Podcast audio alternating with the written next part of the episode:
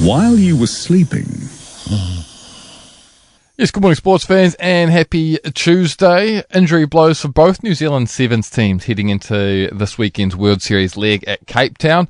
Women's captain Sarah Hirani will miss the tournament after copping a knee injury at the Dubai event. She'll be replaced by Taisha Ikenasio. And Regan Weir has also been sidelined with a concussion for the men's side. Xavier Tito Harris has been called in to tennis, and Novak Djokovic has earned the year-end number one spot in the ATP rankings for the 8th time, adding to a record he already had. Djokovic won 3 of the 4 Grand Slam tournaments this year, the Aussie Open in January, French Open in June, and the US Open in September, to raise his career total to a men's record 24, and was the runner-up at the other Wimbledon. He went 56-7 this season while leading the tour with 7 titles, including the ATP finals last month. Paul Heckingbottom is set to be sacked as Sheffield United manager within the next 24 hours. The Blades, who lost 5-0 at Burnley on Saturday, are bottom of the Premier League with 5 points after losing 11 of their 14 opening games. Appointed a permanent manager back in November of 2021. Heckingbottom guided Sheffield United to the top flight with a second-place championship finish last season.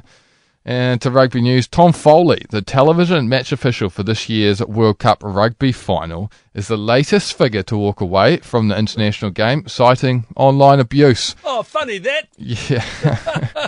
The news comes after referee Wayne Barnes retired and England captain Owen Farrell stepped back from the test for the same reason. Foley will continue officiating at the premiership level in England. He and his family received death threats in the wake of the Springboks' victory over the All Blacks, with abusers even emailing the school of his children. The British Telegraph revealed about 200 incidents of social media abuse across 7 different countries were identified during the tournament. World Rugby are set to become the first sports governing body to seek prosecutions. 90% of parenting is just thinking about when you can have a break. And when you do take a break, enjoy the Parenting Hangover podcast. They go together like a tutu and jandals. We've said from the get-go, we ain't parenting experts, but it's cool to hear, what is your neighbour doing? What do they say? A problem shared is a problem halved. Oh, that's good. Not that my children are problems, but I feel better talking about it. The Parenting Hangover with Clinton Jordan. New episodes every Thursday on iHeartRadio or wherever you get your podcasts.